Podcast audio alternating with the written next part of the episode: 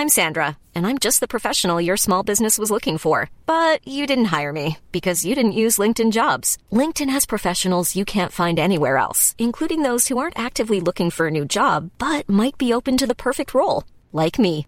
In a given month, over 70% of LinkedIn users don't visit other leading job sites. So if you're not looking on LinkedIn, you'll miss out on great candidates like Sandra. Start hiring professionals like a professional. Post your free job on linkedin.com/people today.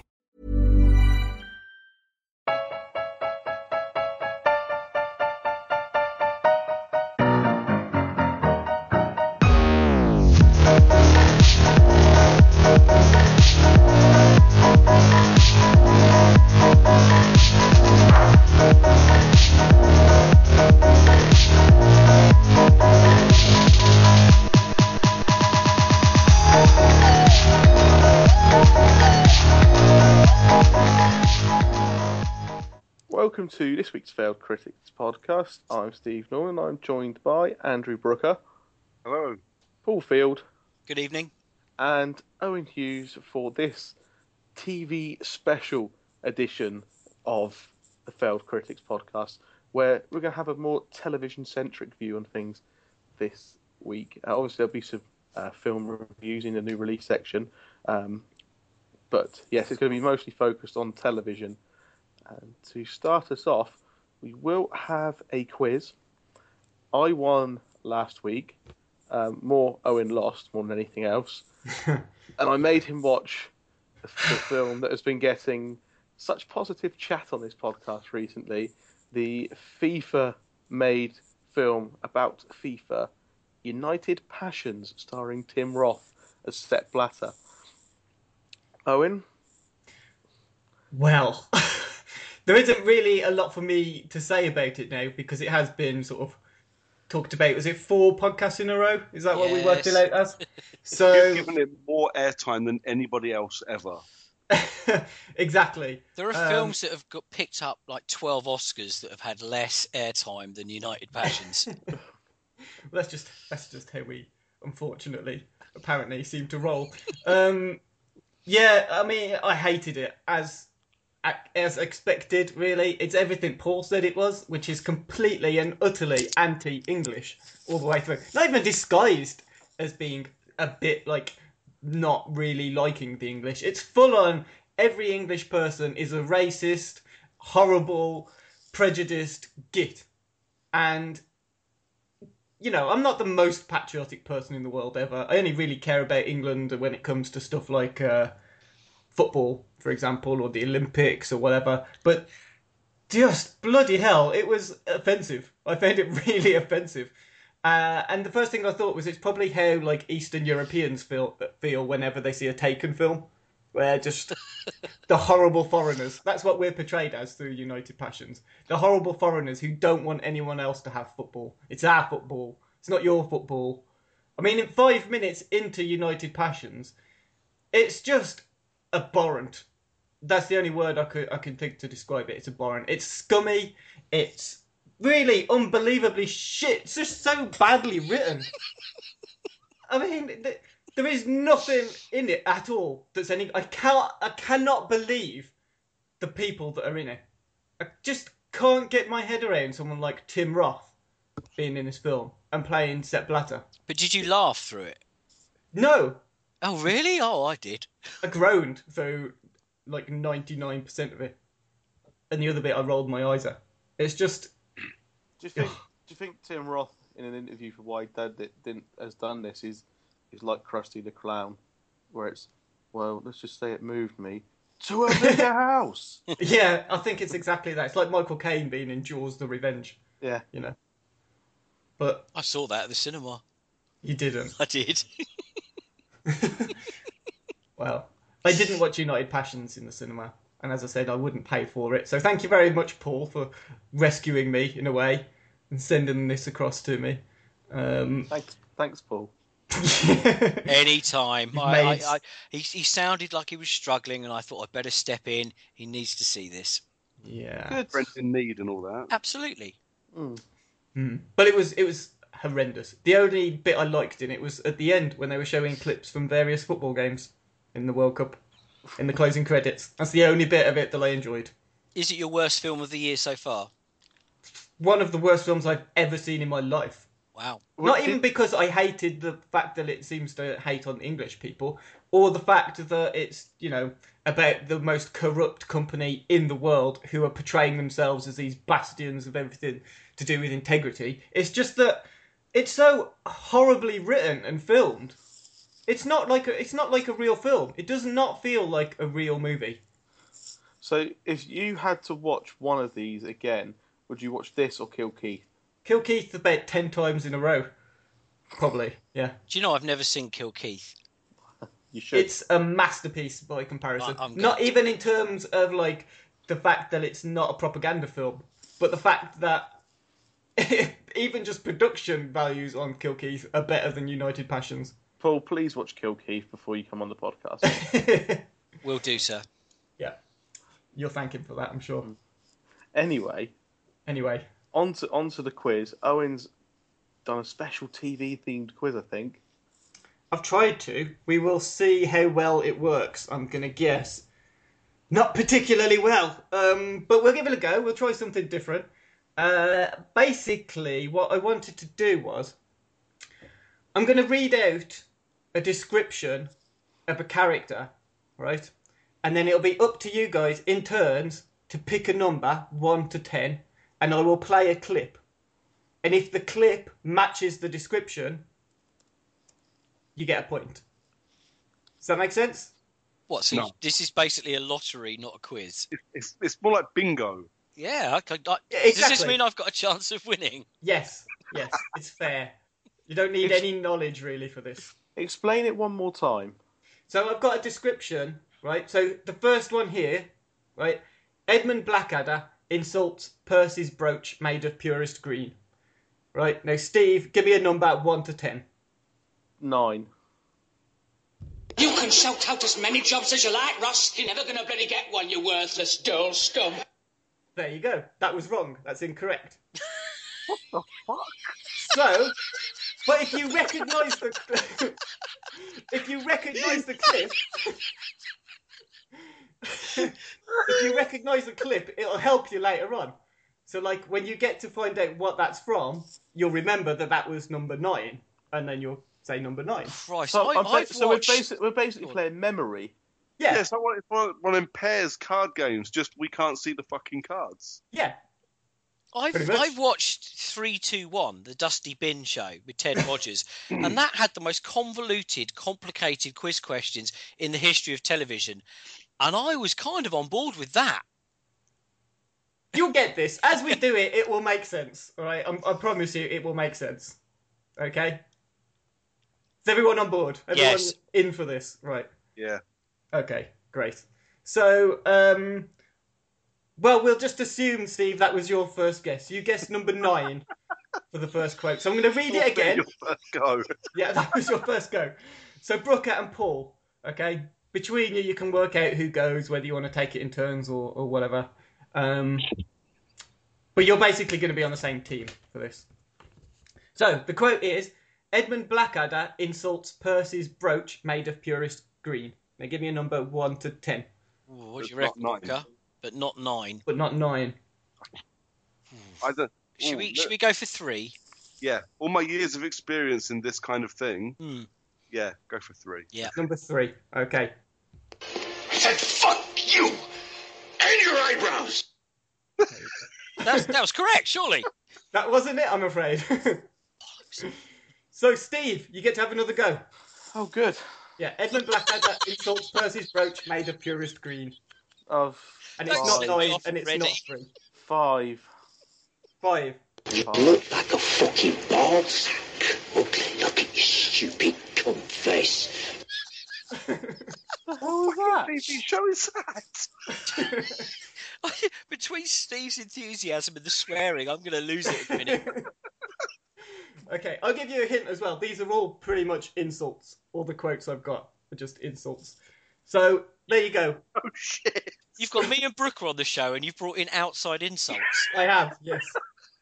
So clearly, mate, we're not doing a good enough job. Clearly Paula not. Brooker, you get another go to guess which quote is Edmund Blackadder insulting Percy's brooch. I don't know. What do you reckon, mate? Well, You've got I- you've got you've got no reason to base this on. Just pick a number. There's no point going. Oh, what do you think? What do you think, mate? Number one. Number four. The eyes are open, the mouth moves, but Mr. Brain has long since departed, hasn't he? Hooray! The first point goes to Brooker and Paul. What? That was correct. What point? A point, yeah. Did you We get don't it? win. You won a point. Now there's ten of these. Oh, fuck. We're gonna be all fucking night. You won't be here all night. We'll get through it quite quickly because we'll sort of cross them off. I So can now you- see Owen sweating right now. No, I'm fine. We're going to do this. So now you know number four is gone. So it's any number but number four. Okay? So, Steve, you get to go second. This is Malcolm Tucker in the thick of it. He's asked to stop swearing so much. So, number one from ten. Uh, One. You massive gay shite! Fuck off! Yay! That was Malcolm Tucker in the thick of it. So, you get a point. I've I've got a point. You've got a point. You've, both teams have got a point. So, there we go. Are we getting the idea of the game now? yes. Now Yeah. remember what's gone before. You've got to remember what's gone before. Exactly. So you've purposely done a memory game with the person with the worst memory ever. You are the oldest one and close to. Oh. You told me I was 22 earlier, cheeky. You said you looked 22. Didn't say you were 22. Okay, okay. So, uh, Brooker and Paul. In Father Ted, Father Jack is perplexed by some white rabbits in front of him. And it's not number four and it's not number one. Yeah, we. Uh, uh, Giving him too many clues there. okay, so let, let's go eight. Number eight. No, no, no, st- no, stop getting Bond wrong! There you go. That was wrong. So, Steve, you'll go again. Yeah. Yeah, same quote. Father Ted and it's Father Jack perplexed by some white rabbits that are in front of him. Seven. Seven. I never want to see or hear from that scum-sucking lion, weasel-minded smegger in my entire life. No, it's not that one. Is that Matt Lambourne? Sounded like him. Uh, Brooker, Paul, your turn again. Two. One, number two. Have you been, if, uh, are you keeping notes, Brooker? I am. Good lad, Hey, because I haven't. Um, she says we're wearing a white chiffon scarf to help me spot her. So, um, oh, for fuck's sake. So it's not that one. Steve. I will mention that I'm keeping notes on the ones I recognise. Fuck knows what that was. That was that was twat face. It's helpful. Send your twat face. so Steve, it's Father Jack perplexed by some rabbits. It's not four and it's not one. Three. I said, fuck you! And your eyebrows! It's not that one either. Brooker, Paul. Well, I'm guessing have we done? Brooker, have you kept notes? Kind of. Is it ten? We haven't done ten yet. There Ten. we go. I'm a neurotic nerd who likes to sleep with little girls. So it's not that one either. That was Matt Lambourne. so Steve, you'll go again. Uh, six. Six. It'll be six. Hairy Japanese bastards! Yes, that was it. Congratulations. You've got that one as well. Yeah. So that's four, one, and six gone. Okay, so moving on. Brooker, Paul, it's Alan Partridge is annoyed at his friend's discussion about this boy who loved me. oh, we've heard this one. Yeah. Was it Hmm. nine? Number nine. You can shout out as many jobs as you like, Ross. You're never going to bloody get one, you worthless dull scum. When I said was it nine? Oh well, too late. Steve, you'll go. Number eight. Number eight. No, no, no, st- no, stop getting Bond wrong! Hooray! Oh, I've got three now. You have. I'm flying. so that's lessening it because there's only six possible options for the rest of them. Okay. So, Brooker, Paul, your turn. Pauline from the Job Centre in the League of Gentlemen reacts badly to Ross's occupation suggestions. I've never seen it. I've no idea. Was that You number might as ten? well- Number 10. I'm a neurotic nerd Oh, who no. likes to sleep with. No, It's no, not. it wasn't. No. Okay. Steve, your turn. Is it Pauline number? from Is it number nine? number nine. You can shout out as many jobs as you like, Ross. You're never going to bloody get one, you worthless dull scum. Hooray! Steve has another point. So you're running away with this at the minute. If I Okay. get if I get one more, then I've won, haven't I? Overall, they can't beat me. No, because then you'll have five. So You it'll need be two more to win. Yeah, basically. So yeah, I'll have five, but they'll have one, and there's only four left. yeah, but they could get all those four. We might get all They, four. they, they won't. We won't. You reckon? It's it's a memory quiz. I don't think you need to be sweating too much, Steve. okay, Brooker, Paul. David Brent in the office goes on a blind date, but is visibly disappointed with who turns up. Uh, did you write this down, Brooker? Uh, have we heard this one? Yeah. it was the one you said I didn't know who it was, and I said it was Twat Face. Two. Two. Um, she said to be wearing a white chiffon scarf to help me spot her. So, um, oh, for fuck's sake. Yes, there you go. Congratulations, you have another point. So there you go, Steve. It's not all over yet. You don't want to see what I've written down for these notes. Does one of them say Twat Face? Yes. one of them just says cunt. I don't know what I mean by that anymore. Probably aimed at me after this quiz. um, Steve, your turn. Uh, in The Simpsons, McBain does an impression of Woody Allen. Ten. Ten. I'm Ten. a neurotic nerd who likes to sleep with little girls. Yeah, there you go. That's five for you. There you go. So, not much left to play for. Is it? There's nothing left to play for, is there? Well, you've got five and they've got two, and there's three left. Exactly. Yeah, There's so they actually could no get them. way we win this. Yes, but but mathematically, Steve would have to be retarded not to win. Steve would have to guess one that has already been answered. So With one left. Okay. So, Brooker, Paul, Sorry. after hearing the Munchkin song in Red Dwarf, Lister gets over his grief for Rimmer. seven. Seven. I never want to see or hear from that scum-sucking lion, weasel-minded smegger in my entire life. Yeah, there you go. So, there you go. Okay, Steve. it would take a monumental effort to fuck this up now. But in Game of Thrones, Karl Tanner, north of the wall, insults a fellow member of the Night's Watch.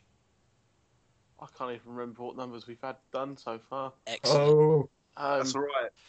It's number one, mate. Six. Six. Hairy Japanese bastard! Oh. That sounds I like don't know why I'm laughing because I don't know either. So, It's number five. number five. You look like a fucking ball sack. Ugly looking stupid cunt face. Yeah, there you go. A reference. That's the one I had marked down as cunt. And we get the next question. So that's it. So there's only one question And left. Steve's managed to fuck this up. Steve Well, gets the next question and has to remember which. No, number we get the next three. question. No, Steve gets it. and Oh, Steve okay. has to remember what number it is. So, in Breaking Bad, Walter White quits the car wash business. That is number four. Four. The eyes are open, the mouth moves, but Mr. Brain has long since departed, hasn't he, Fred? No. It's number Ah. three. Number three. I said, fuck you! And your eyebrows! Yes. So it is tied. Steve, according to Paul's Steve, logic, you- you are retarded. I, I stopped caring, mate. Who's Steve? It's like So- look in the window. so it's five all, which means there's a tie break. But there's Okay. only ten numbers. I've not got any extra notes, dude. You haven't got any extra notes, but it's up to the first one to tell me which theme tune this TV show is from that's played backwards. Okay, it's in reverse. It's quite obvious. We know the what first- backwards means, Owen. We know what good. I just thought, you know, after your retarded attempts at that, I thought I'd better explain it. Um, God. So, yeah, first one to guess it, obviously, gets the point.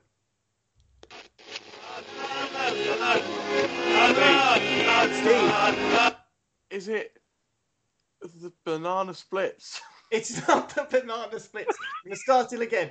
Only fools and horses. Only Bulls and Horses. It is. Well done, Paul. Bloody hell! That's the first time I've ever got a question right. My suggestion was better though. True. Can Steve have the point? No. Well. So, well done. You've won that quiz. It took all night, but we got there. It's done. And if you want to hear the full unedited version of that quiz, God help you. Oh man.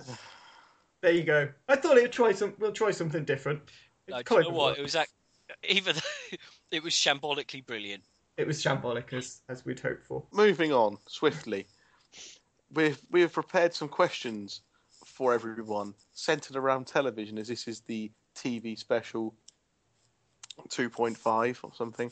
Um, there's some reasoning for that, but it doesn't matter. It's a TV special. We got some questions based around TV, and the first one of these is for all of us to answer. Because they're getting a lot of stick lately, and with a new series that's unbelievably popular Mock the Week starting, what's your favourite panel show of all time? Owen, I'd like you to start us off here. Yeah. Okay. Uh, my favourite is probably Shooting Stars. I I- I've really. never got it. I've never, I've never got that the humour of them two. It's Me just. neither. I don't It's get it. just stupid humour, and it just sort of. Perhaps because Isn't I'm that the quite one with stupid. the dude walking around dressed like a baby?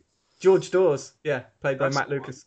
Yeah, and then in the latter series they had Angelos Epithemou. Were you a was- student when this was shown? Uh, no, I don't think I've ever been a student post school. I didn't go to university. It's probably why I'm, I quite find it quite funny because it's stupid. But I just like Vic and Bob. I just like their humour. Um, I like the fact that they take the piss out of the audio, eh, the, the, the other members of the panel. Sometimes they get people on it who just don't really understand what the show is, or they did in the earlier series. Just had no idea what kind of panel show they were on, and it turns out not a serious one at all. Um, I like George Dawes. I thought some of the songs he did were just brilliant. I liked Angelos Epithemou in the, the latter series. Um, yeah, I just love it. It's probably my favourite, and it's just sort of my kind of humour, really. Is it? But is it not just saying random stuff? It just seems there's Yeah. no skill involved in saying random stuff. I want Well- to think about the irony of saying that after the Mm, quiz we've just had. true. Yeah, obviously that required a lot of skill. Not really. But yeah, so Shooting Stars is probably mine, and, you know, I don't really care if other people don't like it. I love it. I didn't need to get so defensive about it, but, but um, anyway. Uh, my favourite panel show of all time is the best one because it's a proper quiz. It's not a scripted one where they're allowed to think up funny answers first and bring them, and they're all set up for them. It's question of sport. Nice. And See, I'm not I've talking- never got that either. That's I'm not. that is just a scripted quiz show. It's not scripted. Yeah. It might be now where it's an absolute farce and it's just a poor man's. Um, they think it's all over. Back when it was Bill Beaumont, yeah. it was awesome. Back when it was a proper quiz show without that idiot Phil Tufnell on it, I'm, I'm kind of. I think my peak of remembering it was probably when Ally McCoist and John Hmm. Parrott were captains. Yep. But it just seemed to be a proper quiz about sport with a bit of variety in the rounds, and they all could banter with each other, and it was all fun and a proper quiz as well. Mate, I'm totally on board with you. And and I, when I get to my choice, you'll, you'll you'll see why. The modern television is so overproduced; it's just ridiculous. When you, you, you roll back 20 years, it was actually real and decent. yeah, Question of Sport was good fun, and it didn't need to be a scripted thing with comedians popping up on it and whichever reality TV star was popular at the moment. Do you know which one annoys me though? Which panel show annoys me? It's eight out of ten. Cats does countdown. Now sometimes, like that one. now some no, sometimes I find it funny, but not enough of them take the countdown element of it seriously. I'd much prefer it. I'd much prefer it on that if they're doing all the jokey bits, but they took the the countdown bit seriously. Do you know there's a spin-off show called Countdown that you'd probably enjoy? No, because it's not as funny. But What even I- when they do that, I've actually seen this because I watched it when they had Danny Dyer on. Oh yeah. But Well, he was- then he was it was good all value script- on it. Yeah, but he was all scripted because they'd obviously fed him these words that he was going to say the definition of and go and then swear afterwards. And it's like, well, yeah, but that isn't him. That's somebody's written that for him, and I just, mm, I'm, I'm out. Forget it. But I mean, I like I like the three mate. I like Jimmy Carr, Jon Richardson, and Sean Lock, Mhm. and I like the humour on it. But I just want them to do the countdown bit seriously Why? because that's what it is. It's Do a com- what you came here to do, you bastard. it's a competition. Take it seriously. Alright, fair enough. Um, Brooker, Well, I, I don't watch like any panel shows, and I never, ever, ever have. So I kind of have a half an answer, and my favourite panel show is one particular episode of Nevermind the Buzzcocks. Now, all I know is it was in 2001, and it had Brian Harvey on it from E17. is, is that is that pre or post Jacket Potato? What the jacket potato? So, have you not heard? There's news. If you, have, if you not heard this one, it's old now. It's not news anymore. It's old. It's 2001. Either it's really old news, or it's absolutely pre-jacket potato. Are you telling me you've not heard about Brian Harvey and the Jacket Potato? Do I want to hear about Brian Harvey and the jacket potato? It's not sexual. It sounds like a kid's Then I really don't want to hear it. He's he somehow managed to run over his own foot with his own car. and the story was he dropped his jacket potato out and was trying to get it. Yes, I heard that. It's I'm always, not worth, men- I'm not- it's always worth mentioning. I'm more I'm worried that you thought it might have been sexual. I mean, imagine that visit to casualty. Oh, imagine the burns, man. Let's- Potato what- sticks. Maybe, and cheese? maybe it had maybe it had tuna in it. It was too tempting. Anyway, No, it really is like having Matt on the podcast. Oh, I'm not saying I like this particular episode, never mind the Buzzcocks, for anything to do with his intellect at all. Far from it. But no, the only thing that, and this is kind of the only reason I've chosen this episode, is he introduced the phrase curling one off into my vocabulary. I'd never heard it before, and he said it and mimed it on this particular episode, where he climbed up on the desk and started miming taking a shit. And ever since then, the phrase curling one out has been in my vocabulary. That's it. That's my one good panel show thing. My, my favourite, never mind the Buzzcocks, is the one with Preston from the I was going to say, yeah. For, for part of it. Part of it, yeah, because he stormed out halfway through. Had a Was little it strop. Simon Amstell reading out quotes from Chantelle's biography or something, autobiography? Yeah. Yeah, it was funny. He used to be funny that he disappeared up his own arse. Simon Amstell. Yeah. Mm. Yeah, I'm talking never, never mind the Buzzcocks back when Mark Lamarr was still fucking presenting it. Jesus. That's I a can lot. remember watching it with, uh, was it Sean Hughes who used to be the captain before Bill Yeah. Bailey? Yeah. Yeah. I've only seen a few episodes, but yeah, you know. Anyway, Paul, what's your favourite panel show of all time? Right, I'm going quite a way back before all of us were born. Um, uh, I, I know, to be fair, it, it was resurrected and, and kicked on when some of you were alive, and that's Jukebox Jury. The fuck? Never heard of it. Seriously? None of you have ever heard of it? No. Okay. No. You're so old, man. I am. It started in the fifties and it and it went all the way through to the nineties. Um, it was a panel show where they would listen to the week's new single releases, and then either declare them a hit or a miss. And the guests they had on this show were just insane. When I watched it, and when you weren't watching it but could have done, we had like disparate panel guests of Shaun Ryder and Barbara Windsor, Frank Bruno and Tony Hadley. We had Johnny Rotten on with Joan Collins, John Fashion Fashanu on with Vic and Bob. If you go way back in time, you had Jayne Mansfield, Peter Sellers, Sid James, Zsa Zsa Gabor, Liza Minnelli, Sean Connery.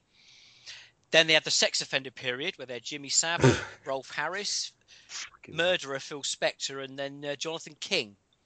All on the same episode. No. It was like a club. I know.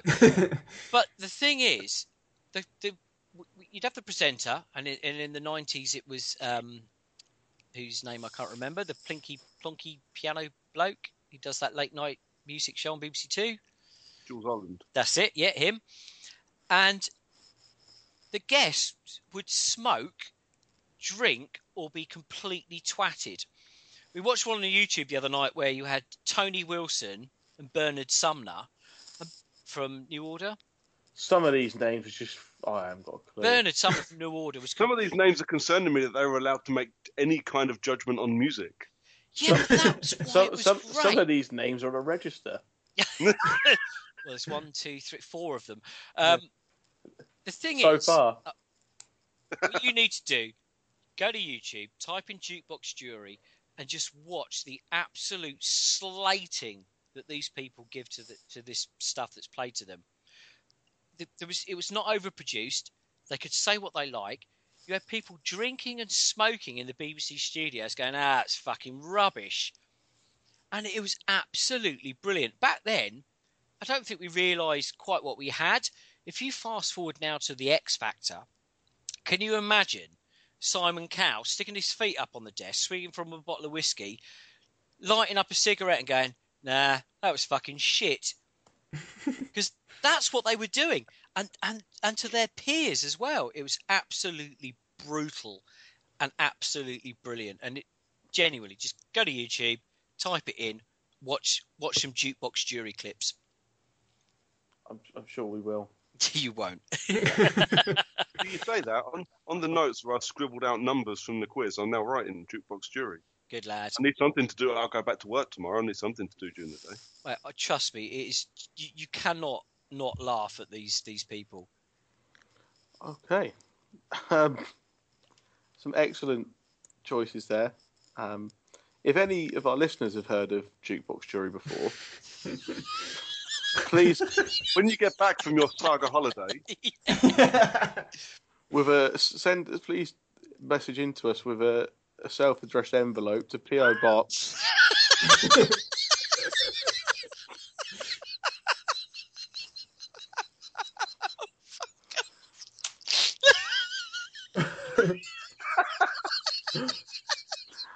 Right. Before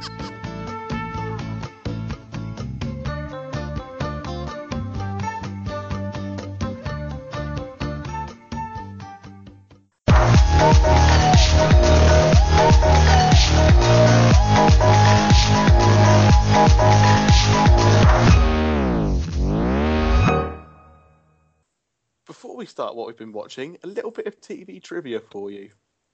Before he became a famous footballer, the Blue Peter Garden was vandalised, and Les Ferdinand was one of those involved. Is that right? Yeah, Les Ferdinand, Sir Les Ferdinand. yeah, yeah, uh, vandalised Blue Peter Garden. yeah. It's the same as was Glenn Johnson. Did he nick a toilet once? He nicked a toilet seat from B&Q. The toilet seat from B and Q. Yeah. Yeah. Why? I mean, why not? Yeah. Anyway, what are you watching now, uh, this week we're going to take you through some of the TV shows that we've watched in the last week or so. Unfortunately, when we when we planned this, um, it was after last week's podcast. I spoke about TV shows I've been watching recently on that one. Um, so I'm a bit of a, a loss of what to talk about now. I can go back BBC and news talk. don't sound quite as good, does it? Sorry. I've watched the news. Yeah. I've got. John, The John. Craven's news round. Yeah, John Craven's news round, and um, And Blue Peter. yeah. So, Just so Sky Sports News on a loop every day. yeah. Um, yeah. What have I watched on TV? Well, like I said last week, I watched the Game of Thrones finale for season five. It was good, but not great. I find a lot of a lot of TV finales at the moment, they're disappointing me quite a bit. And they always feel like the one that's setting up the finale and not the finale. I think it's because the way they're written is you, they're cliffhangers. Even it's not it's not a, an end to anything. It's a setup for the next series, so you No, come but- back to watch it. But what, in terms of a good season finale, say before Lost disappeared up its own arse and down various rabbit holes, the first three season finales were brilliant because they come and resolve some quite big plot lines with with a big with you know big events, they left you with a couple of little, or a couple of quite big cliffhangers, but kind of it left you satisfied in terms of of you've seen a really good finale, but want kind of, right, but I'll be back to watch this next season. With this one, obviously I'll be back to watch Game of Thrones next season, but with the finale of this one, it just felt like I just wanted a little bit more. This felt, felt like they were teeing something up for the next next week to like really kick off, and it didn't.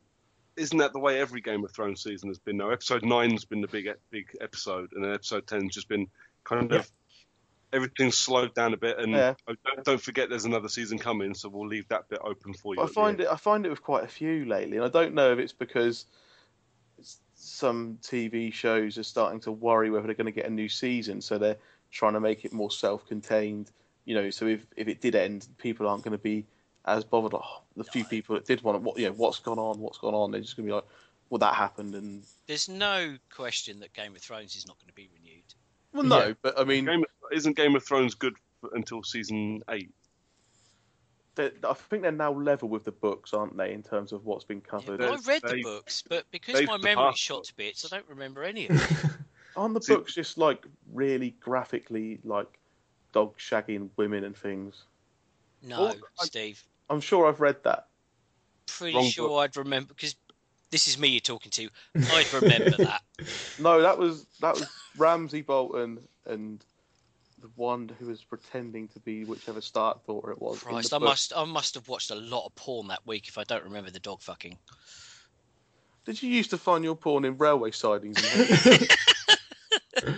I think Paul was the one flinging it there.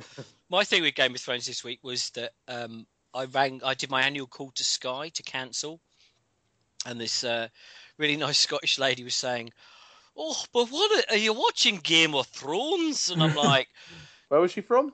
Scotland, and uh, and I was like, Are you sure? pretty sounded- sure that was a terrible. Sounded French.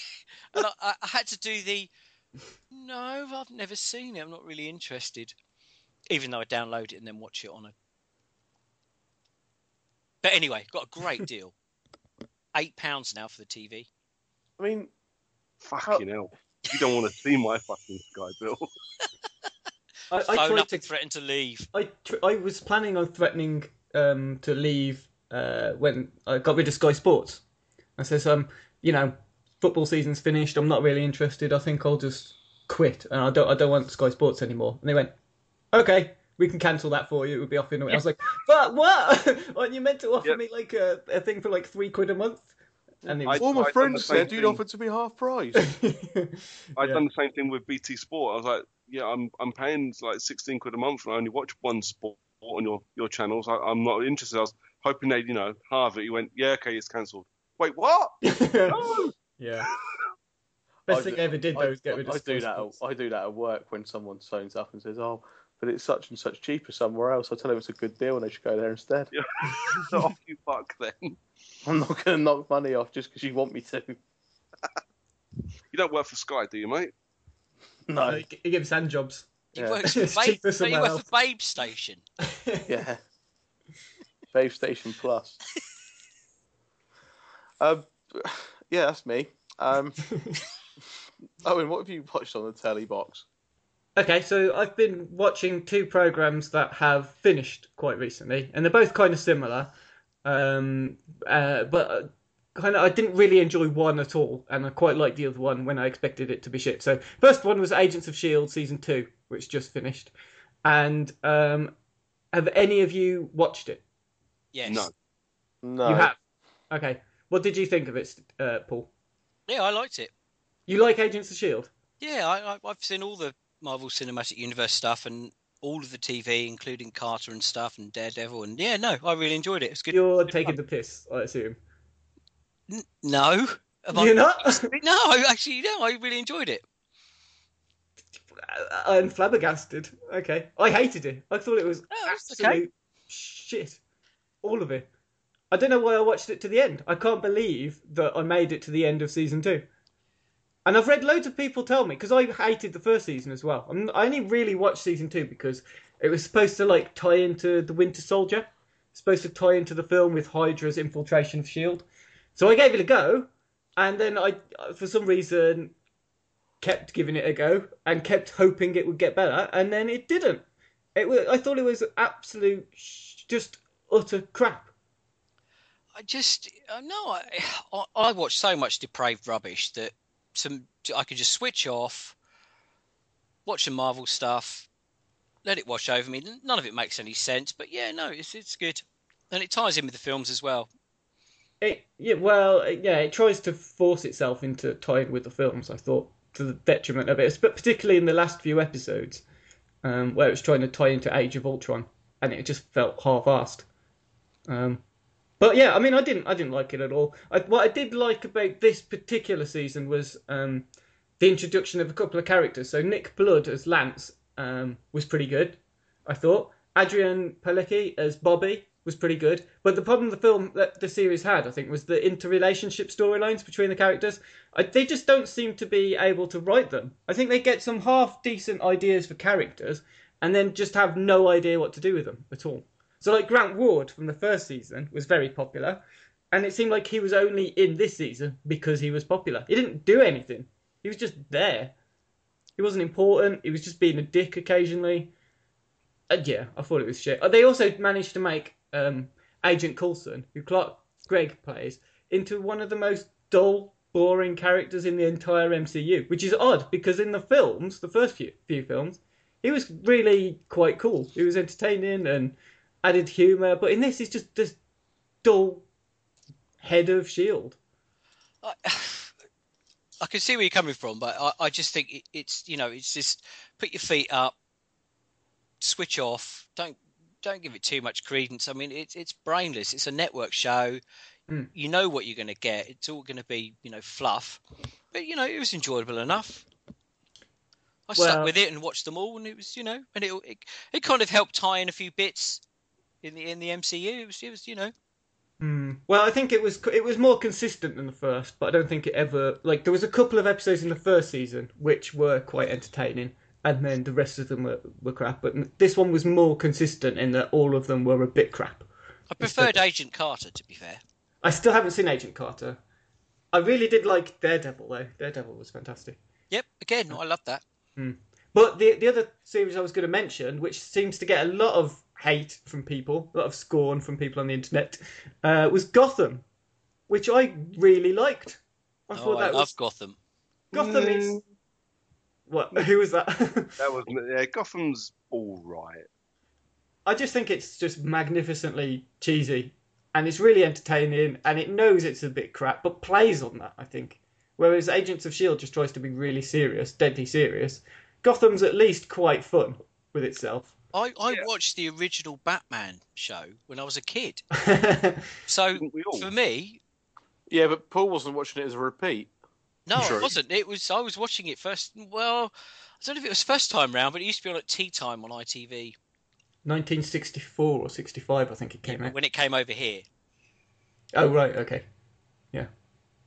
We, But- didn't, we didn't live in an age where American shows came out the next day. They were screened Brook. Brooker would stay up to midnight to watch Sky Atlantic. Sounds great. Yeah, but you know, Gotham I've enjoyed a lot more. I think that they've really done quite a few good things. I like with the character of Penguin. I think Penguin's one of the best TV villains on on at the moment. I think they've Uh, they've written him very very well, and, and the guy that plays him I think is phenomenal. Yeah. Uh, I've not actually seen the end of Gotham. I've got them on my box waiting to watch them. I just haven't gotten around to it. And Okay. it, it improved a lot after its hiatus in the states. Oh, massively, yeah. Because the first few episodes of Gotham were very ropey. They were very they were really really bad, and they were the kind of the throwing every hint to every character into it. Mm, mm. Oh, just please fucking stop it. We're not stupid. We know what we're watching. Exactly. And then it paced itself a bit better after that. And I think one of the things as well that I liked was um, the development of Fish Mooney, who starts off as like the worst character it's Yeah. possible to have in a TV show. And then by the end of the season, you're like, she's actually had quite a, a decent transformation throughout that show. She's not And- coming back for season two though, is she? Uh, not. I don't think so. I've heard that she's not, but we'll see. But the, Really? she had the best moment in the, the fir- in that first series. I'm just going to say the eye gouge. Yeah, the eyeball. Yeah. Not saying any more in case anyone hasn't seen it, but the and the fact that episode had Herbert West in it from Reanimator just sort of made it for me. Yeah. But yeah, so Gotham I really liked, and Agents of Shield I really didn't. What have you Um, been watching? A couple Paul? of quick quick things. One is a show that is it will be starting its last season um, this autumn, um, and that's the League. Now, have you all seen the League? None of you? Any of you? No. No. The League is that one that's on my list that you keep telling me to watch, and I haven't watched it yet. Oh, I, I have a confession. go on. I, when we met up, you, me, and Brooker, Mm, and you kept talking about the league, I watched it the next day, the first episode. and It just wasn't for me. really, I just, the, I can't remember the character's name, but there's one guy in it I detested, and I thought I can't, I can't watch a season of him. That'll be Paul Scheer, probably the, the plastic surgeon guy. Yes, Yeah, I just thought I, I, I- there's no way I'm watching. Andre. Yeah, They just take the piss out of him. Uh, uh, oh, okay. Um, J- Jeff Schaffer, who who writes the show, he he's done Bruno, you know, the Dictator, Curb Your Enthusiasm, and a, and a film we rewatched tonight actually, Euro Trip. Oh fucking hell! Mate, it was it's it holds up and it is really really funny. But the cast, the, the league, the premise of the league is you've got these six people, five guys and uh, and this woman, who play uh, American fantasy football, which is which is the anchor for all the kind of shenanigans that go on around them. And for me, it's it, it is the funniest show ever. I just I just the stuff they get away with is, is incredible. But the, but the cast, I mean, Mark Duplass, you guys probably do you do know who he is? yeah, yeah. Yeah. I'm familiar with his work. Yeah. He he a lot of his films he does all this mumblecore stuff and a lot of it is just garbage. Um, and then Nick Kroll, who does a lot of comedy stuff. The funniest one is um, Taco, the guy. Uh, uh, the, he- the actor's name is uh, Jon Lajoie. Uh, if you go onto YouTube, have you seen all of his? He was a YouTube star, I think, before he did this. He did that the song about you know guns don't kill kill people, I kill people. no, have you not seen No. any of this? I've only Seriously? seen the one that you you showed us, which was um, was it the penis wine or something Yes, like that? Yeah, Three Penis Wine. wine. Yeah. Yeah, that's him. I, ju- I just struggle that people don't find this funny. And then there are two sub characters called um, Rafi and Dirty Randy, um, which is Jason Mantzoukas and uh, Seth Rogen. And they even have their own episode about how they met and stuff. And it's just brilliant.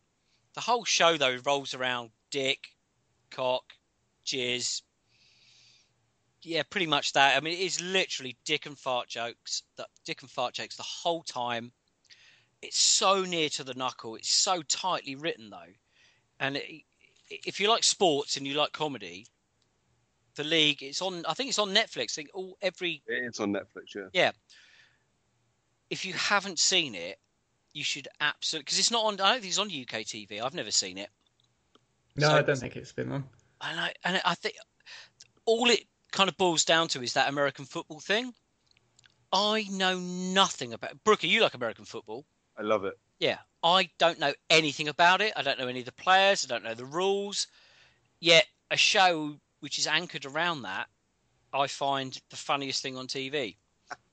If you, you and you still not seen it, no? I'm still not watching that. Literally, it's on my list. I added it to my list after you first recommended it to me on Netflix. I just haven't gotten around to watching it yet.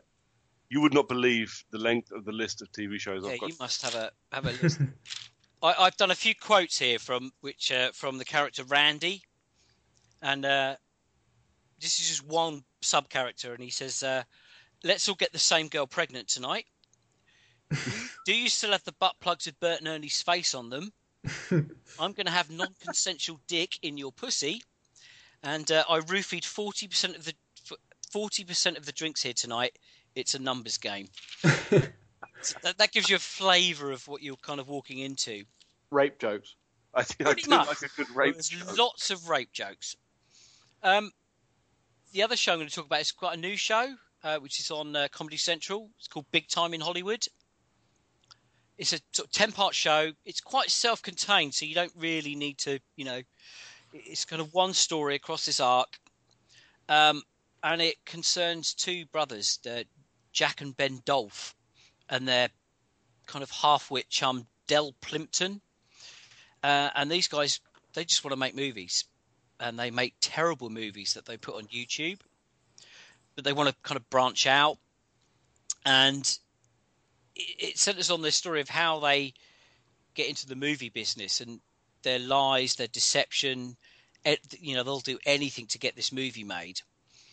And, and the the main cast, I'd I'd never seen them in anything before, but the, the supporting cast, you've got Stephen Tobolowsky, Ben Stiller, Cuba Gooding Jr., Michael Madsen, Jason Alexander, and it is bloody hilarious. The, the whole spiraling out of control, and Cuba Gooding Jr. is just brilliant. If you like kind of 80s action films, then this is the comedy for you. Yeah, it's. Hmm, I'm trying to think how you see it. I think it's on um, it's on Comedy Central and it's on Hulu in the in the US. But yeah, no, definitely check out Big Time in Hollywood. Okay, and Brooker. Uh, right. So I my first one I went a little bit kind of highbrow, I suppose. I'm I'm rewatching. I'm close to getting to the end of rewatching my season one binge of True Detective. Uh, in time for well tonight's premiere for season two, I suppose. It's. I mean, I'm pretty sure everybody knows what True Detective is. The, Yes, yeah. Yeah. With Woody Harrelson and Woody, Woody Harrelson and Matthew Matthew McConaughey and Yep. Michelle Mon- Monaghan. Yeah, we'll go with that. Yeah. Yeah. Uh, the two Louisiana State police officers who are being interviewed in 2012 about a murder case in 1995, I think. I think it was. And it's just kind of like a retell, them retelling the story and us watching the retelling as they're telling it. And it's really, it's very, very well done. It's made the whole season actually, which was quite interesting because not many seasons do it anymore. Not many shows do it anymore. The whole season was done was directed by the same guy. It was directed by a guy called Cary Fukunaga, who made an excellent film called Sin Nombre a few years ago. And if you haven't seen it, you have to go and watch it. But yeah, it's only ten episodes long. It's a typical HBO show. Ten episodes, but ten hours, and it is some of the most compelling TV I think there has been since The Wire and The Sopranos finished. It's absolutely spectacular. Uh, I didn't really like it. I'll be honest. Dude, I just. dude. It, well, I didn't dislike it. I just. There's this this one scene. I, I mean, everybody knows this one scene. Like at the end of episode four, when uh, McConaughey's undercover and he's raiding a drug den, Mhm. and raid the, does the raid. Raid goes wrong, and he escapes through a, a housing project with a hostage. The entire scene, I think it's, oh, it must be ten minutes long, eight to ten minutes long, and the whole scene is one long take, and it just look, it's breathtaking. It's absolutely phenomenal bit of filmmaking. Yeah, I mean, I'm not denying it's not really well done. Um, and there are bits in it like that which are, you know, just exceptional. They're really impressive. I just uh, the writing didn't grab me really. I thought Matthew McConaughey's character was unintentionally extra pretentious than he was meant to be, um, which weighed me up. And I thought basically Woody Harrelson's character was written so that every episode he could get someone half his age to take their top off. Yeah, that was that was all. He And who doesn't do. want that? Well, I The viewer, you're- you're- Wait, you're- how old are you're you the- again? Yeah, you're the only one on this podcast who can do that, Paul. Thanks. Get someone after. The, the rest of us get into an awful lot of trouble. we get on a register for it. Hang on, le- legally, Brooker, you might just be able to get away with it. How old are you, Brooker? I'm 32, so that 16. Yeah, you go. Yeah, You're you- all you good to can- go. You're all right. You can. you No, can- no, no, no. do I'm mate. nowhere close to all right. Fuck right. In a off. court, in a court of law, it would stand up. You're fine. You, oh, you'd be all right. We'll defend you. I'm still going to hell. Oh, Yeah, smiling. yeah. God. But no, I I mean, I thought that the writing I thought was fantastic. I actually, I love uh, McConaughey's character. I love that in like Louisiana, where everything is religion, he was just like, "No, you're all fucking mental. You've got, you don't know what you're talking about. Shut up." I thought he was great. That that that particular character trait I thought was amazing. I uh, I've I've seen some of the reviews for season two, and they've all said that it's not as good as season one, which I pretty much Is, expected. Uh, is there a poster somebody's mocked up where he's leaning on Woody Harrelson? there is somewhere. What, there like, a buddy, be. like a buddy cop movie poster, like a rom, well, like his Or rom like, like, like his rom com stuff. like Lethal Weapon or something. well, Matthew McConaughey was famous for leaning on people in the He posters. was. Yeah. All, all these different women, every single rom com he was in before. Hey, see, I did listen back in the day because James brought that up. He did, yeah. James was the first of anyone on our podcast to to pioneer this uh, reconnaissance, as it was called. And I've seen, I googled it, and I've seen th- there's a whole series of posters of him just leaning on these on, on the leading lady. Yep.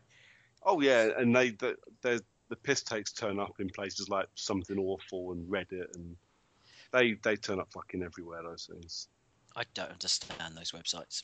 Something awful's alright. Reddit I don't understand. It's just like a page of noise. I I hate it. My Yeah. eyes cold when I look at them. Uh, well, uh, on to the second TV-based question of the evening. Um, th- I'm reading these questions. hang I on, have you got? Did you have something else to talk about, Brooker? No, no, no. It's all right. I'll go on all fucking night otherwise. Oh, okay. Just that listeners know, Owen came up with these questions. I'm just reading because it's my job as host. Um, anyway, question two. host. Take responsibility. Uh, I should take more responsibility. I just don't have. Anyway, pitch uh, pitch a talk show that you would like to watch. I want you to name the channel, the host, and the first three guests you'd have on a talk show of your choosing. Um, Owen, it seems like the most challenging question you set us tonight, so you can start us off. Okay. Um. So because BT Sport have all of the sport now, all, of it, all of all of the all sport. of the sport. Um, I thought there's they've got a presenter on there that they don't really use very much. Clare And I think- Balding. Not Clare Balding, no. Um, I was going to say James Richardson, who he, he hosts the Football Weekly podcast for anyone who listens to it, and he does that? Football Weekly. You'll you'll Guardian. remember Football Italia, Paul. and Yes. Football Italia. Oh, him! Yeah, Of course, Yeah. yeah. the little guy with the tan. Yeah, the bald guy with the beard. Yeah. He oh, he does have a show on BT Sport, which is the European football show, but it's not really a like a talk show, which we're trying to pitch. And BT Sport do have a talk show which is hosted by Clare Balding, but that's very broad. It's about all kinds of sport, and it's not really that good, Lesbian sport. if you like, if there is a sport for that. It's on BBC Three at the moment, isn't it? It's the, Hey! But oh, I'm I'm so getting shit for that. I might edit that out. Uh, Next up, our review of Entourage. It was bloody brilliant, it was tits. Hang on, I'm just making a note. Don't mention lesbians and Clare Balding. But anyway, so I was going to say, but um, so but I, what I would like to watch is an actual proper talk show with like that that's centered around football. So you know, like there's Graham Norton and Jonathan Ross that do a lot of things like on movies and just general celebrities and stuff. And they always have a mix of guests who are, are promoting something. So you get actors who are promoting their latest film, comedians who are on tour, or you know, music- musicians with a new single out. So I thought, why not something similar? But instead of an actor, you get like a football personality. As much as I hate that term, but someone who's involved in football, who's got something like a big match coming up soon. The only problem is, of course, footballers are generally Thick. thick and completely unengaging and all media trained to give the most bland, boring, charisma, vacuumless, like answers to any question possible. Um, so you'd have to get maybe like retired footballers or managers who don't seem to give a fuck. So I thought for the first episode, you could tie it into the start of the season. Jose Mourinho, manager of the current champions, he seems to not really give a fuck what he says on TV. Then you've got, I thought, well, maybe you'd have to get a comedian because, you know, footballers aren't always the most interesting people to listen to. Frank Skinner seems to know a bit about football, and then a musician to keep it sort of talk showy, and then to play something at the end. The only one I could think of was Noel Gallagher, but I'm sure there'll be others. Um, but yeah, so I thought what I really want, I don't really care about the guests so much. What I really want is James Richardson to get more exposure, uh, particularly on BT Sport at the moment. So I always wondered what happened to him, but now I know. There you 'Cause I don't have BT you go. Sport. Do you Yeah. know I once had to go and interview a footballer? Which one? I, I went out to uh, Italy to uh, Bogliasco to interview Attilio Lombardo. Yeah. That, shut, that shut you up, isn't it? No. and um, got there, didn't speak a bloody word. really, Yep, not barely anything. They had to sit, sit through the Sampdoria press conference where the uh, this guy came out and held a bullet up and said it had been sent to the manager, and all the press was screaming at him, and I was sat at the back, and I looked- turned to the guy next to me and went, "What's going on?" He went, "Oh, is there is a there is um they've sent the manager a bullet." I'm like, "Oh, okay, cool."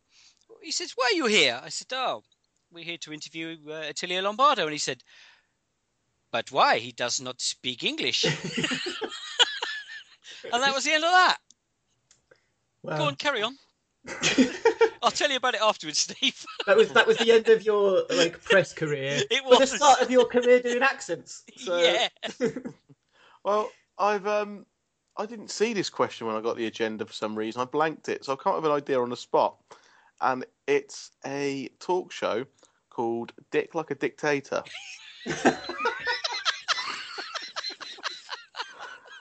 to hold it together as host, I've got a former celebrity swordsman because he doesn't seem to do that anymore.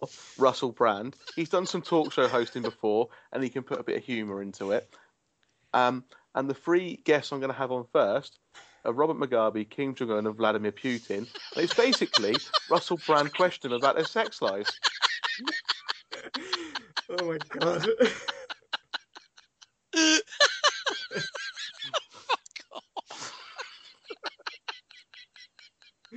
I think you should have gone last, Steve. We're not topping that.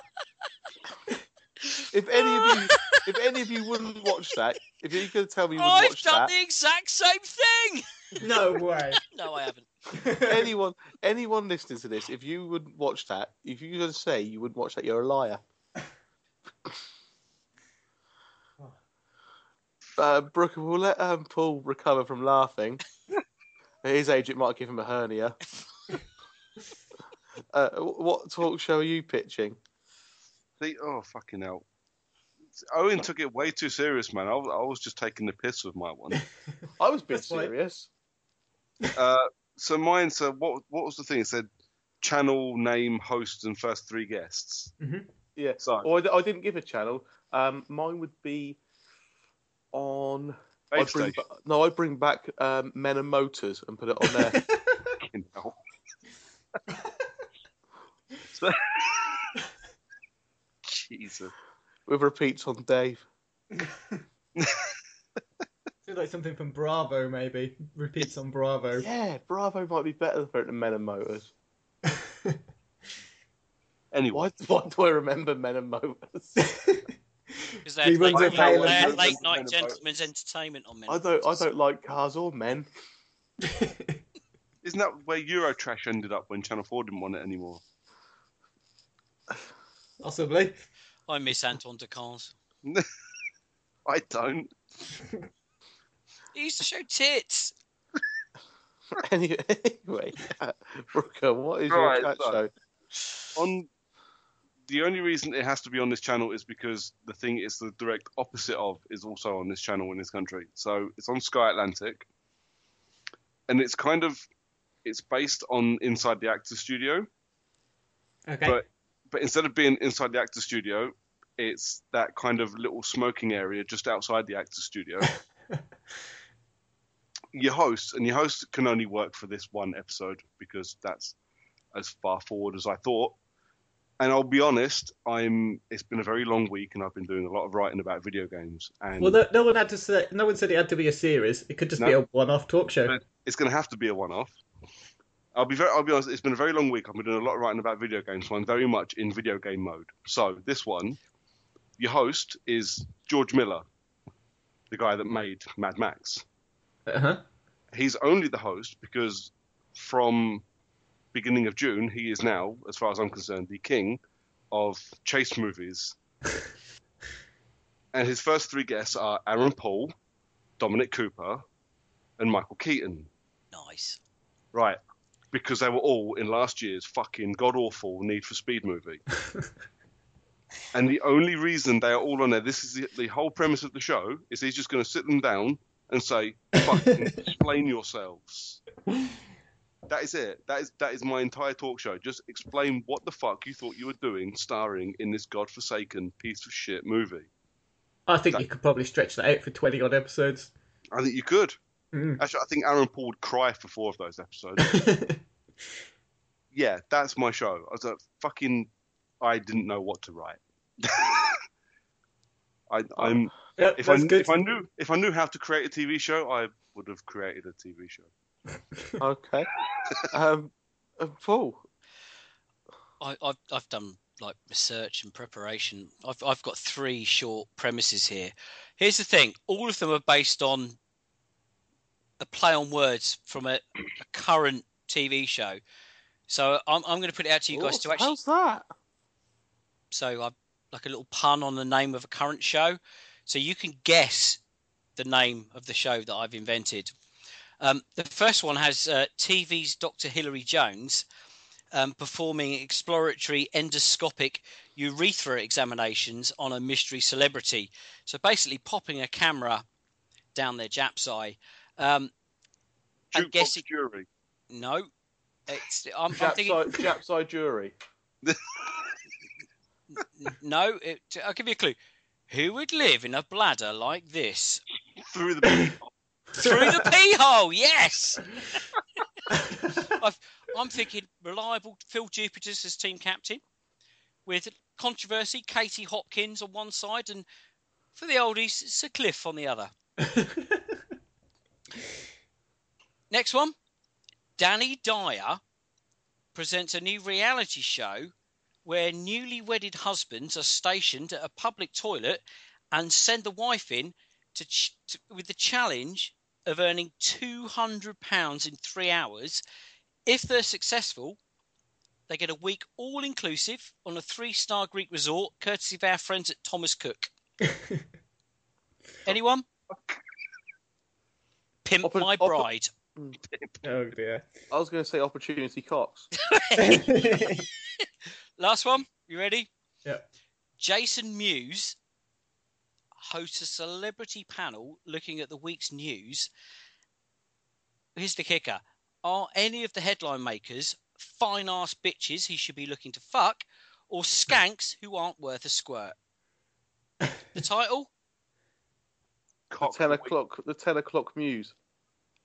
Have I got news for you? I'm done. Stop. None of what you describe was strictly speaking a panel show. Yeah, they We all were. know all they're of like- them. Steve's a stickler for rules. He He is won't, a he rules. won't watch Countdown unless they play Countdown. Yeah. I don't know why no one else is annoyed by that.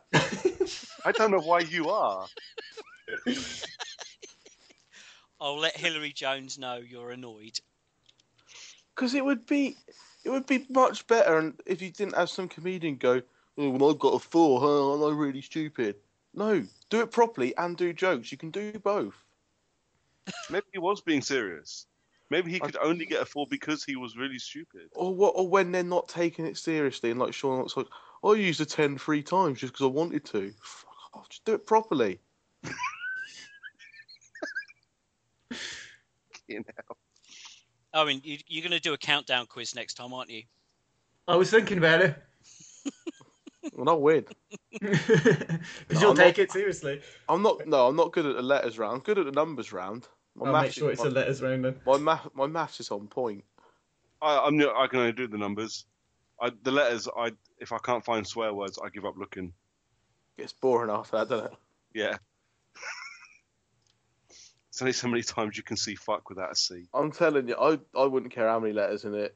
This is completely contradictory. But if I was actually competing on Countdown, if a swear word came up, the opportunity was there, I'd do it. Wouldn't everybody? Even if it was just a three-letter word.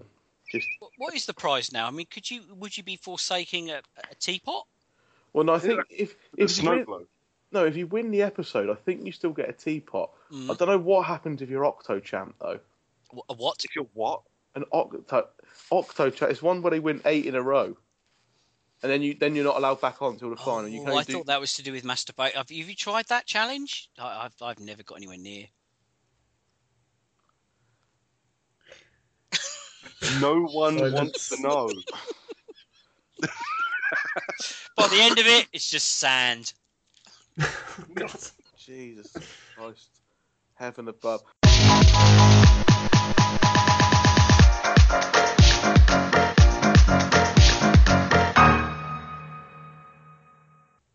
Just one new release for you this week, and it ties in quite well to our TV special. and Imagine is- that. Almost yeah. like it was planned. Yes, almost like it was. Almost. Almost. Um, and that is the Ent- Entourage, the movie, um, spin off of Entourage, the TV series, which is about a film star and his, his entourage, funnily enough. Um, me and me and Brooker have both seen this and both seen, and I'd say would be fans of the television show.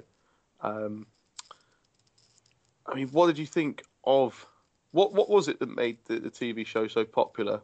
um, or so good in your eyes? Is it went on for seven, eight seasons? Uh, I think for me, the thing that made Entourage really good was, I mean, they were they were like 25 minute episodes. They were it was a sitcom. In in everything that it was, it was just a stupid lad comedy in 22 minute format.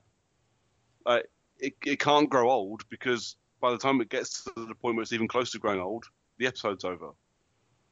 It was just I really liked it. It was it was stupid fun. And for, and for the most part, it was while I wanted to take the main character almost every episode and punch him square in the face. For the most part, it was almost satire on Hollywood and how Hollywood is. But I, it, it, it's loosely, is it not loosely based by um, Mark Wahl- on Wa- Wahlberg and his? Um, kind of, yeah. yeah, Because Mark, Mark Wahlberg uh, co-created it, didn't he? yeah. Um, but it is, it is. all the way through. I mean, some people do say it, it who, who know about this thing says it's does parody or does does show what it's like in Hollywood fairly accurately, even though it's an exaggerated version. It does give a, good idea of what the, what the industry is kind of like as of now. But that's it, though, isn't it? It's an exaggeration of it for comedy Yeah. value. For no, you know, no one is watching this thing as if it's a documentary series. You know, it's it's a comedy about a bunch of guys fucking around in Hollywood. It's Sex Yeah. and the City for blokes. Exactly. It is.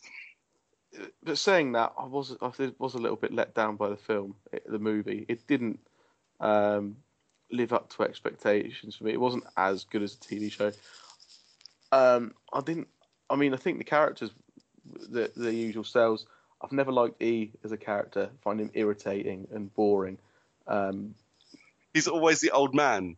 yeah, He's the old man of the group, trying to make everybody be sensible. yeah, basically. um, I don't know. I really I enjoyed the film for what it was. I just I just thought the plot was a bit weak. Turtles' plot, you know, subplot was just kind of shoehorned in to give him something to do. I Um, think that's been the way with Turtle for the for the final three seasons, though, hasn't it? yeah, When, um, when they decided that he couldn't just be the dude driving people around, and they tried to give him a story, it Yeah. kind of felt like, well, you're just doing that because you feel you need to. I thought, as usual, Ari Gold and Johnny Drama stole the show. Oh yeah, absolutely. By far the funniest two characters in it. But I mean, I've I've I love Jeremy. Jeremy Piven was born to play Ari Gold. Yeah, Yeah, he absolutely was. And every time that dude opens his mouth, I'm in absolute stitches. I think he's fucking brilliant. he's got he's got a way with swearing and insults that only Malcolm Tucker can rival. Mm. I think I think it's absolutely super, and he's so well written. And I don't I don't know if that's all written or if he ad libbed any of it. If he ad libbed it, I'd be really impressed. But some of it is just golden. Every single insult that comes out of his mouth, and you feel so wrong for laughing at it because almost all of them are sexist or racist or homophobic or just flat out fucking nasty. But you still can't help but piss yourself. But um, I mean, the film's come in for a fair bit of criticism from many people, namely Mark Kermode, who has just slated it. He should know better as a critic that some films aren't for you. A lot of the problems that people have, have had with this film, they claim that it's sexist or chauvinistic. It's no more of that than what Sex and the City is, for a start. In reverse, I think this is the problem because when Sex and the City done it, when Sex and the City done it, it was feminist and it was, you know, it, it was empowering. But when guys do it, it's just you're a woman hating rape machine. and and it's bollocks for a start. The, the the accusation against it is absolute nonsense.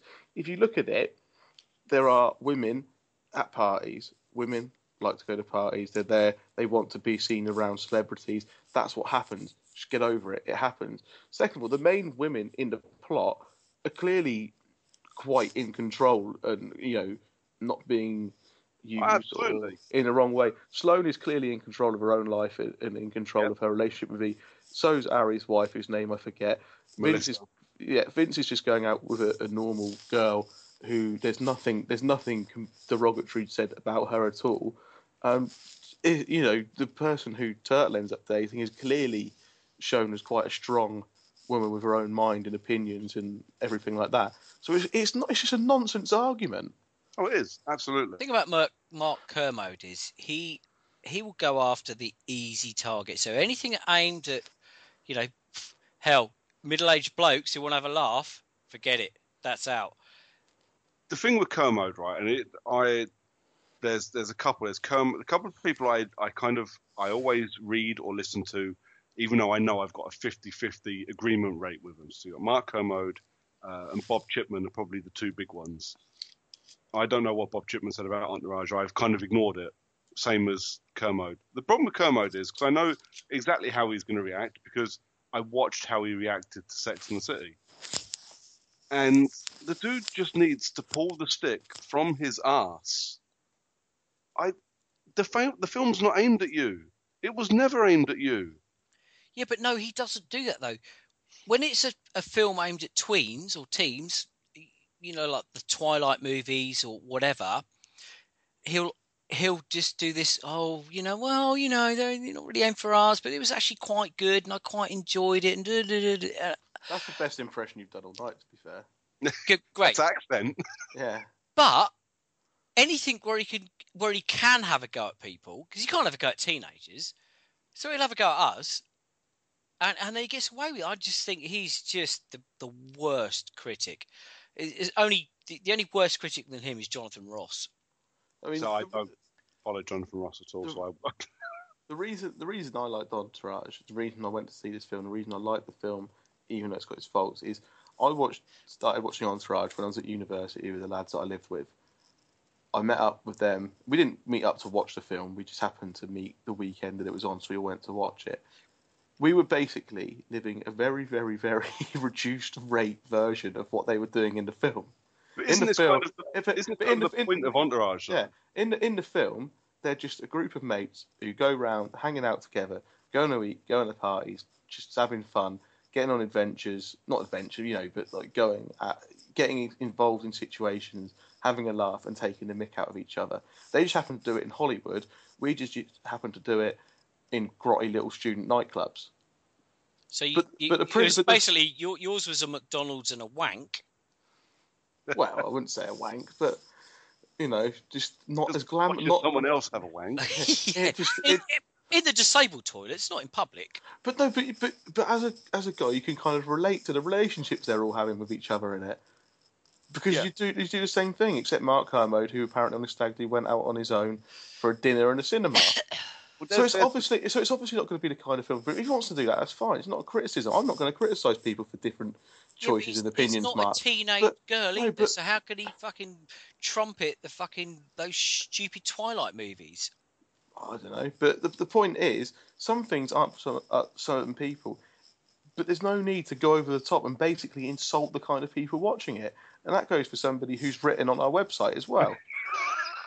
just because just because you don't like something doesn't mean it gives you carte blanche to assault the kind of people who do. I do think you know, Entourage, and this is a general thing because I've seen it in a lot of reviews.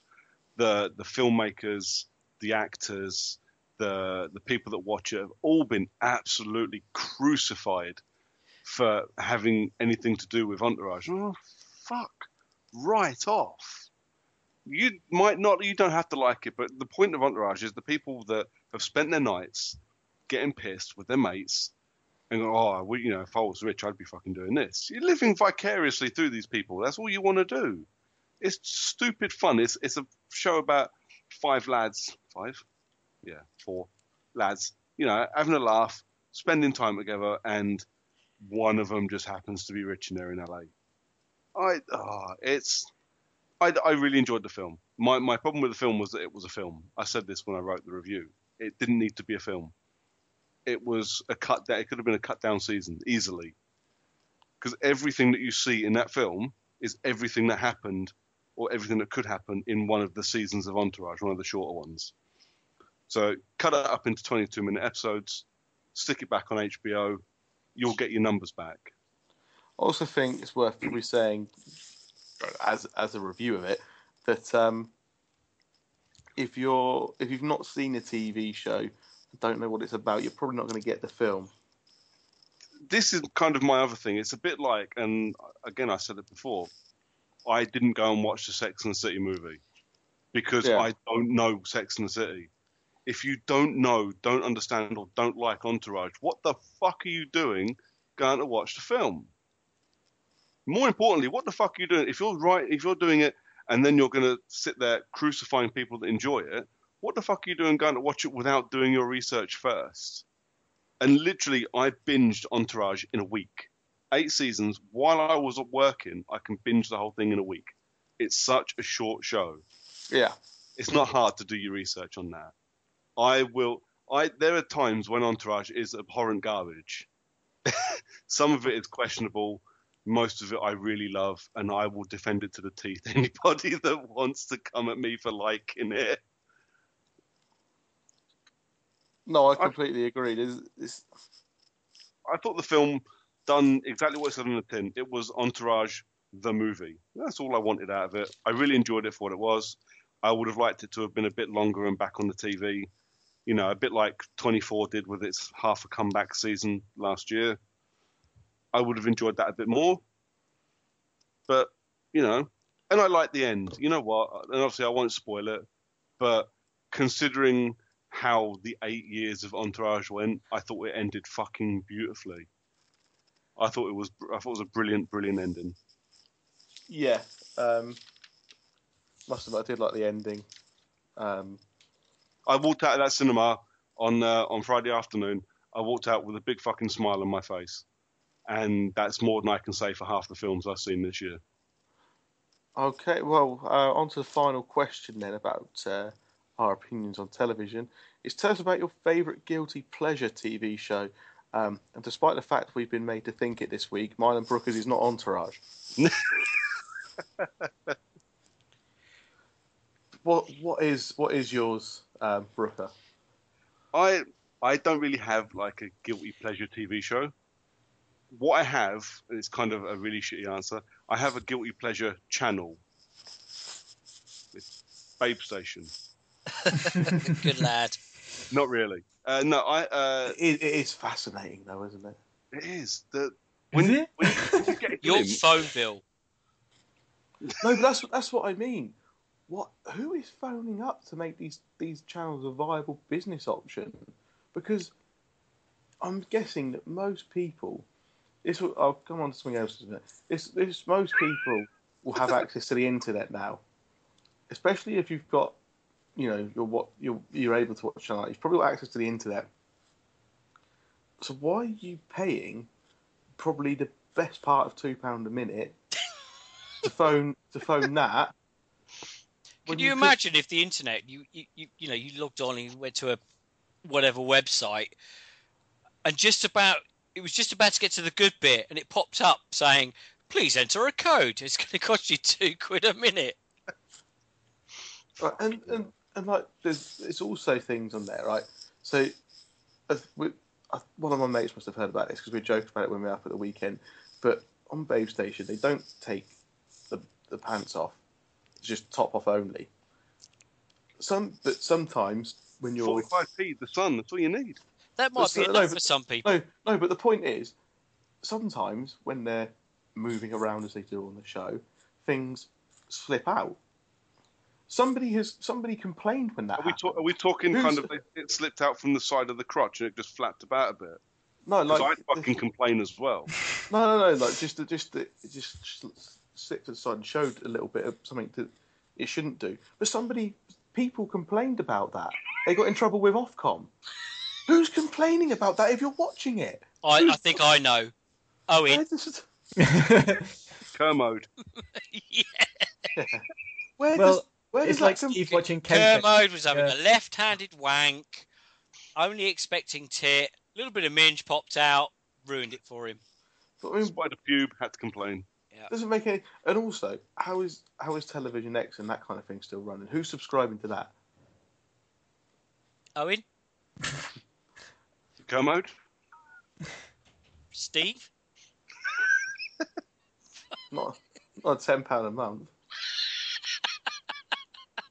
Five minute free. that's an about it. expensive wank. The five minute the five minute freeview's enough for me. Twice. Enough for anybody. I got I got Sky Plus. I can record that bit. It's fine. Live pause. My planner is full of that. it's like it's like four hundred individual five minute. 400, fuck, dude. I've got a two terabyte box. I've got a year's worth on there. Series link. anyway, Brooker, what is your guilty pleasure TV show? My Guilty Pleasure TV channel is History HD. Like all the shit that is on History HD. So I can't believe I'm saying this. Porn stars. I've Uh, seen that. No wait, have I? Appalachian Outlaws, American Pickers, Storage Wars, all that absolute bollocks. I'm, I'm Storage Hunters over Storage Wars. Storage Hunters is the one on Dave, isn't it? Yeah. They're all fake, you know that. Of course, this is what I mean. Though it's all garbage bollocks TV, and I just sit with my feet up, going, I can't believe I'm fucking watching this. I, it, it, this Liz, must be Liz, how Lizard, Lizard Lick Towing's another one. Oh my god. It's just ridiculous. the other the other channel. You, my head in. The whole, all of these shows are so overproduced and oh, ju- Oh, it they're- just they're fucking just does my awful. napper in.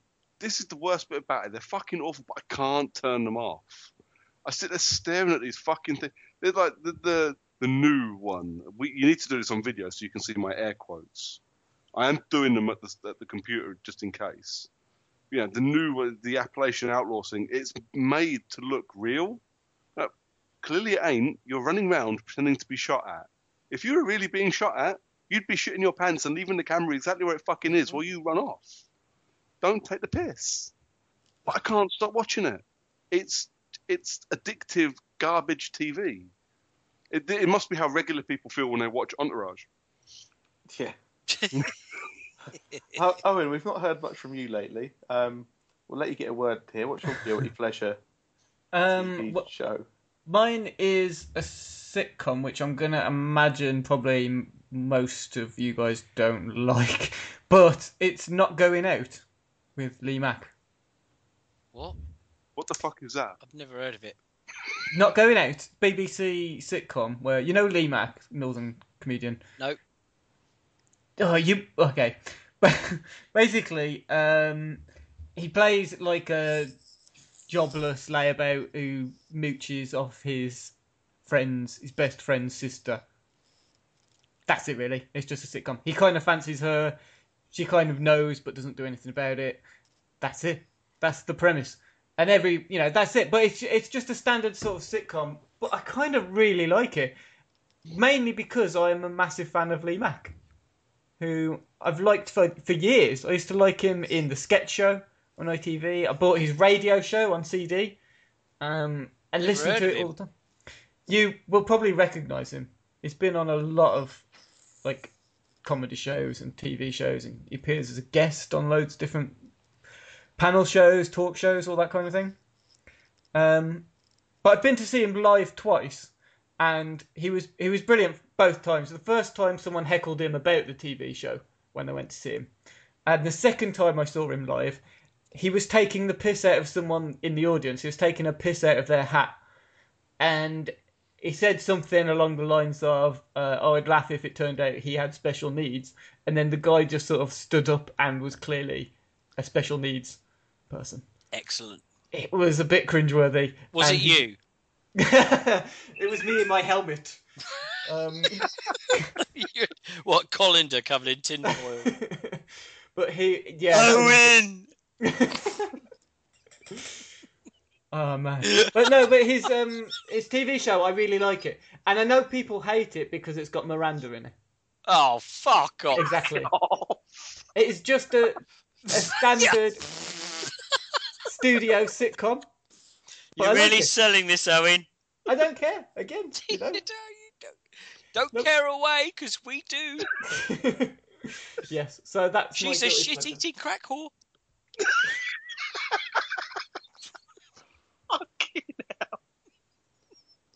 That's it. I'm That's done. killed you, isn't it? Yep. Well, I've I've got lots of guilty pleasure TV shows. Um, Is it Miranda? no, Good. What the one what I mentioned last time, I think, when we had the same question on the last TV one we did, was a show called Comic Book Men, and it's basically Kevin Smith owns a comic book store, doesn't work oh, there, nice. But he's he's basically his his mates work there, and they do a show basically about them running it and all like the I don't even read Jay comic and books. Silent Bob's Secret Stash. That's it. I don't even read comic books, but they bring in people just bring in all the stuff and they value it and say, "Well, it, like they." It's just it's just one of those kind of reality TV shows that's that's well quite quite good. But I think the the biggest one is cat. My biggest guilty TV show pleasure is Catfish, the TV show. Oh, That's brilliant. yeah. That's brilliant. So if people aren't familiar with it, obviously, obviously it span off. It span off from the, the movie Catfish, the documentary, and it's just basically two guys from that going around finding people who are um, pretending to be somebody else on the internet, and Do you not want to punch him in the face? yeah, he's annoying. Good. But go, but go, but go around and find find out why these people are building fake lives and everything, and, and finding out who they are and knocking on their door with the people that they're catfishing. How, how many fat birds have you rolled up to? Um, I don't know. but it's just yeah, brilliant, compelling television. Also, don't mind a bit of Jeremy Kyle. It really makes you feel better about yourself. Fucking hell. what was that about toothless crackles? whores? No, shit eating crack horse. Paul, we're, Shit eating crack whores. Paul, we're nearly done. Finish us off. I'm going to finish you off with "Come Dine with Me." What? Uh, for, for me, for me, it's it, it's Coach Trip. Yep, yep. it- uh, we're in the same ballpark. Who doesn't like "Come Dine with Me"? Me. Owen? Who said? Uh, who said that? Mate, I fucking hate that show. Really? Really, I oh, I you get I to want to. go, on, but you get to gorp at like four people through Dave Lamb's narration, which is so sarky. He's got. He's, He's just Do brilliant. Do you remember him at the start though, where he was just trying to be nice, like the Yeah. first few series? He's like, Yeah. "Oh, she's she's overcooked something. Oh, she's got to remember that's in the oven." And now he's just a complete dick. He just he just rips him a new one. And I, few highlights for you. Peter Stringfellow's sink. Remember this collapsing? No. Janice Dickinson trying to fuck Callum Best. Lesley Joseph serving everyone raw meat. There was that guy from Kent who was the hairdresser who just ripped everyone a new one about their hair and then got death threats. The woman who served who served um, sausages in trifle. What the fuck? Dawn, who's now dead. I remember She- hearing yeah, that. She fell asleep on two Halfway different through. episodes. and that guy who had the veggie on and just slagged her off all night. Fuck, this is for the fucking veggie. it was just brilliant. And that, that is Britain at its absolute best on Come Dine With Me. You just can't. I can't. I can't watch it. I I I love cooking, right? And I love having people around to my house. To Dude, cook it's for not about cooking. But the thing is, no, but I get mortified like teeth clenching, shit myself mortified. Uh, as some cunt serves up half a carrot and a dead crow that their cat had brought in. I've missed that episode. Oh, fuck. I've watched an episode where a guy served up tin soup and crisps. This was- Remember that one? you can't cook. You can't cook. Get the Just Eat app, have some cunt sneak it in from the back, and stick I've seen Chinese that on as the plate well. for him. With Yeah, that's Indian happened. takeaway through the window. Fucking hell! I just, oh no. I love it. How, I love it how they all know the, the name of their art, local artisan baker as well. Uh, Oh. if you're if you're good, British, good morning, Francois. I'd like some focaccia bread for a dinner party I'm hosting tonight. Now that, my Never friend, been in there before. it's when they go to the local butcher and say his name, but you know they've never said his name before. You're right, Dave. I want some meat. oh, it's Well, just- Dave sitting there going, "My name's Rob."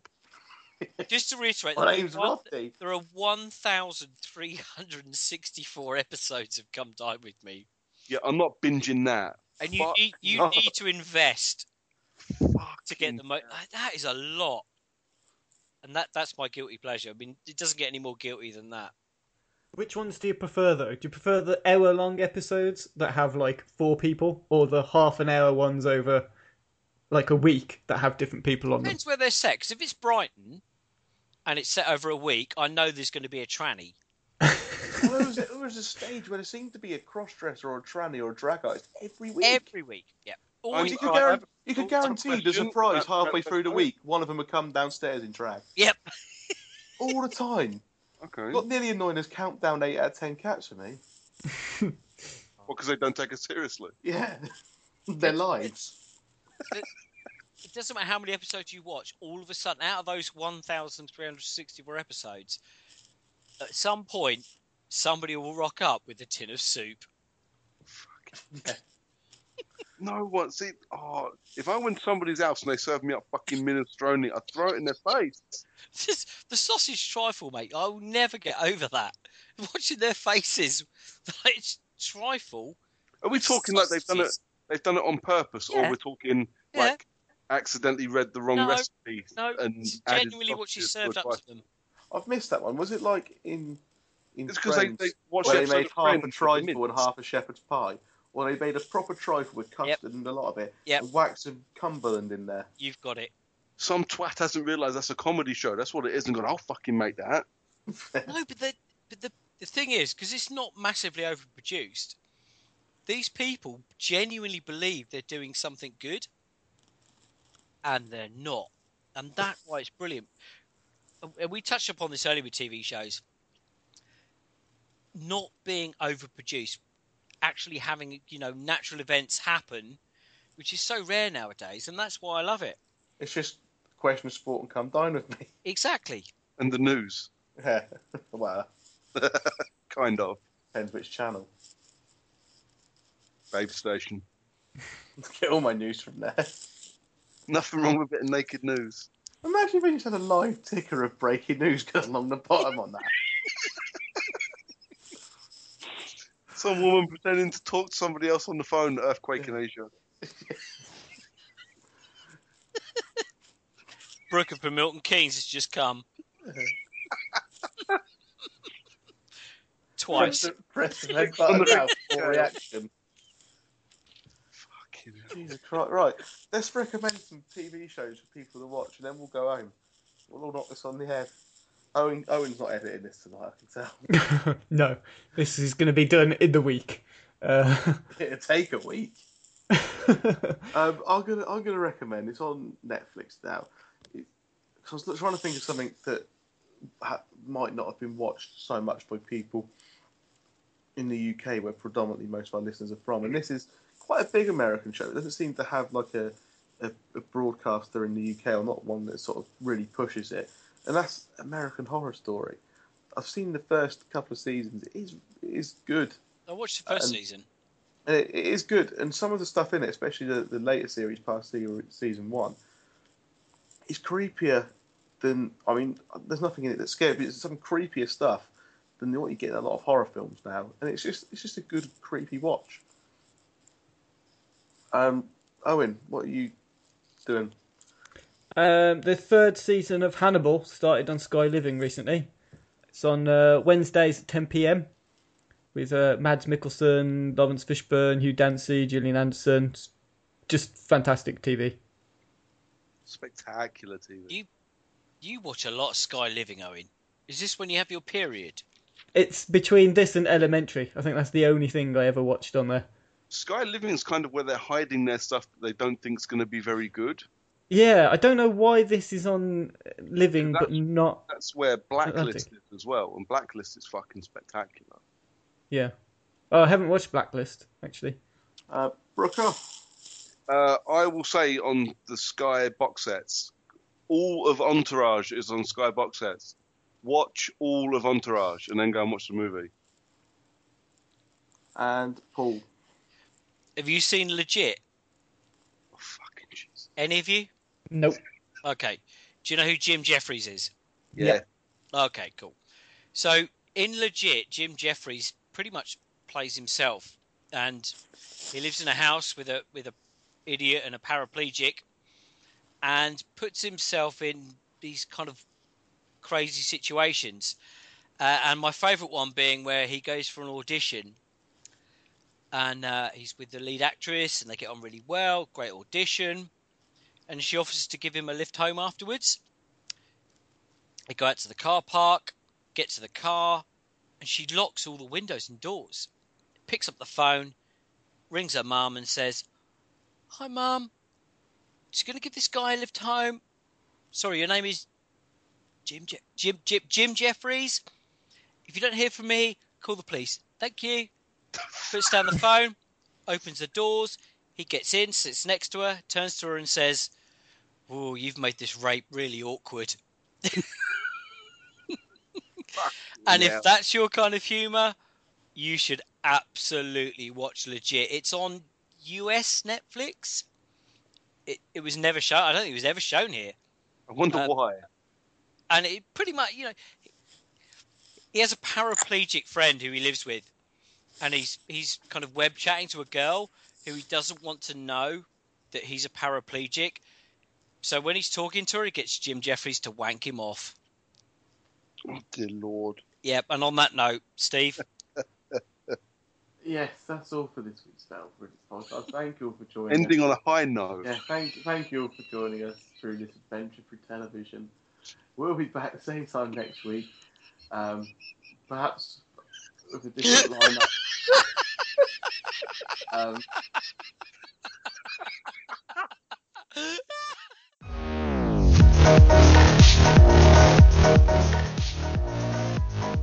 The Failed Critics podcast is presented by Steve Norman and Owen Hughes, created by James Diamond, with original music provided by Kevin MacLeod of Incompetech.com, remixed by James Yule of JamesYule.com. You can find us at FailedCritics.com, on Twitter at FailedCritics, and Facebook at Facebook.com forward slash FailedCritics. Thanks for listening.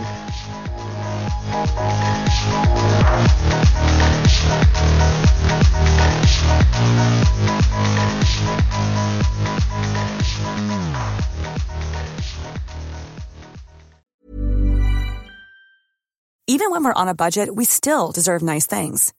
Quince is a place to scoop up stunning high-end goods for 50 to 80% less than similar brands. They have buttery soft cashmere sweaters starting at $50, luxurious Italian leather bags, and so much more. Plus, Quince only works with factories that use safe, ethical, and responsible manufacturing. Get the high-end goods you'll love without the high price tag with Quince. Go to quince.com slash style for free shipping and 365-day returns.